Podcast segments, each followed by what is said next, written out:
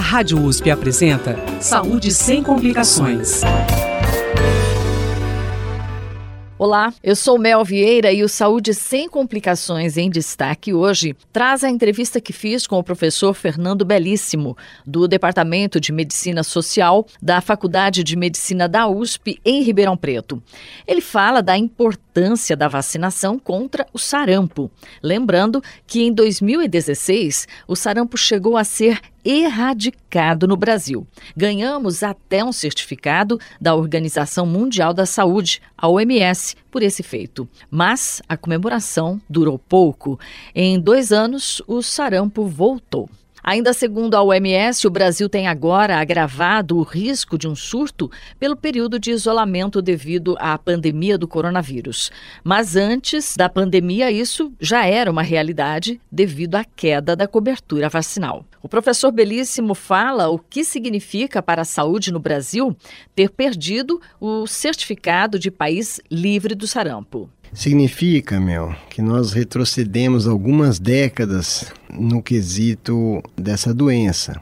Então, já há algumas décadas que a gente não tinha livre circulação do vírus no país e agora as pessoas convivem então diariamente com o risco de contrair sarampo, já que ele encontra-se aí em circulação em várias regiões do país. Ele ainda ressalta que o sarampo é grave, altamente transmissível e tem uma letalidade considerável, e que uma das causas para o vírus voltar a circular no país está na queda da cobertura vacinal. Na década de 90, nós conseguimos atingir uma cobertura vacinal na população que beirou 100% da população. Com isso, a gente tinha aquilo que a gente chama de imunidade de rebanho. Nossa população estava blindada contra o sarampo, mesmo que houvesse importação de outros países, como vem acontecendo agora da Venezuela. De uns tempos para cá, a nossa cobertura vacinal contra o sarampo caiu mais de 20%.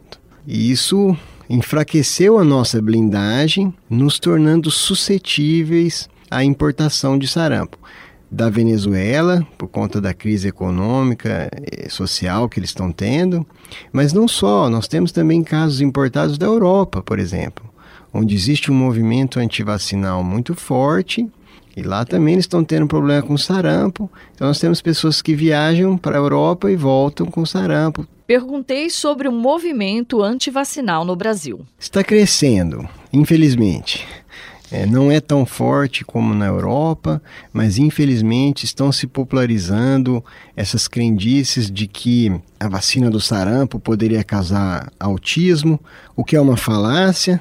O único estudo que identificou essa associação foi um estudo feito por um médico inglês que recebeu 50 mil libras de um escritório de advocacia para propagar essa notícia enganosa, justamente porque o escritório de advocacia tinha clientes famílias que tinham casos de autismo e queriam incriminar o governo inglês para receber uma indenização pelo autismo. E aí criaram essa falácia que até hoje é, é divulgada e após esse estudo falacioso, dezenas de outros estudos o desmentiram Porém, algumas pessoas insistem em acreditar nessa bobagem. É interessante a gente comentar que nós estamos pagando o preço da efetividade das vacinas. Então, no tempo em que o sarampo graçava, as pessoas tinham medo do sarampo.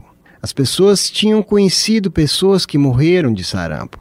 As pessoas tinham conhecido pessoas que tinham ficado sequeladas mentalmente por encefalite por sarampo.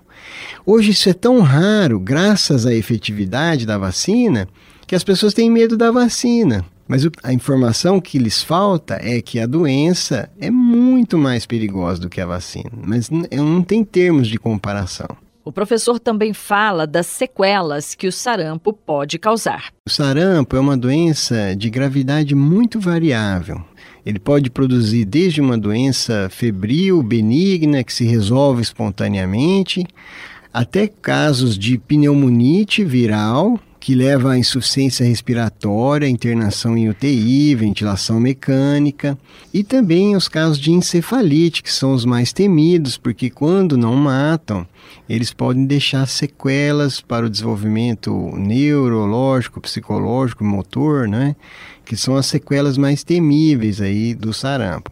Mas é importante deixar claro que é uma doença que tem uma letalidade considerável, quer dizer, é uma doença que pode, em última análise, matar. O especialista também falou dos sintomas e como eles se manifestam. Inicialmente, a pessoa se envolve febre, depois parece cefaleia, né, dor de cabeça, dores pelo corpo, manchas, essas manchas, elas têm uma característica específica que, que lhe é peculiar. E quando tudo evolui bem, fica só nisso. Lembra até um quadro de dengue na sua forma clássica, né? Mas o perigo é quando sobrevém, então, tosse, falta de ar, que aí pode ser um sinal de que o vírus está acometendo o pulmão, ou então quando a dor de cabeça se torna muito intensa e a pessoa vem a desenvolver convulsões ou confusão mental, que aí é um indício da encefalite. É, eu não disse também, mas na forma branda também é muito comum a ocorrência de conjuntivite. Então os olhos ficam bem avermelhados, isso também é uma manifestação típica das formas mais brandas da doença. O sarampo é especialmente grave para as crianças abaixo de 5 anos, especialmente aquelas com estado nutricional abalado, comprometido. Mas as pessoas que conviveram em épocas em que a doença era mais abundante contam também de casos graves vistos em diversas faixas etárias. O risco aparentemente é maior nessa população de menor idade, mas não quer dizer que, ele, que o sarampo seja uma doença necessariamente benigna quando acomete pessoas adultas ou, ou em outras faixas etárias. É muito raro o idoso ter sarampo, porque na verdade a maior parte dos idosos de hoje são sobreviventes das epidemias de sarampo do passado. Aqueles que tiveram sarampo grave morreram, outros sobreviveram e se imunizaram. Então é muito difícil encontrar um idoso hoje suscetível ao sarampo. O tratamento é basicamente sintomático, não existe uma medicação que controle a multiplicação do vírus. Então, o tratamento é feito com analgésicos, anti-inflamatórios e, nos casos graves, com suporte ventilatório, hemodinâmico, que é próprio das unidades de terapia intensiva. O especialista fala sobre quando tomar a vacina. São duas doses separadas por um mês, no mínimo, entre elas. No nosso calendário, isso é feito logo na infância eu não sou pediatra, mas se eu não me engano, a primeira dose é aos 12 meses e a segunda dose aos 15 meses. E na idade adulta, veja bem, até 2004, essa vacina era recomendada em dose única para as crianças. Então, aquelas pessoas que nasceram antes de 2004, muitas delas tomaram uma única dose.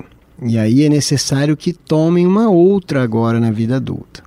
E aqueles que nunca tomaram nenhuma devem então tomar as duas com um intervalo mínimo de um mês entre elas. O professor ainda fala sobre a obrigatoriedade de vacinação em crianças. Segundo o Estatuto da Criança e do Adolescente, os pais são obrigados a levar os seus filhos para serem vacinados. Eu tenho conhecimento de pelo menos dois casos no Rio Grande do Sul em que os pais se recusaram a, a, a levar seus filhos para serem vacinados e houve uma ação do Ministério Público o pessoal que trabalha aí na, na vara da infância e da juventude, e esses pais foram processados então por negligência em relação aos seus filhos, né?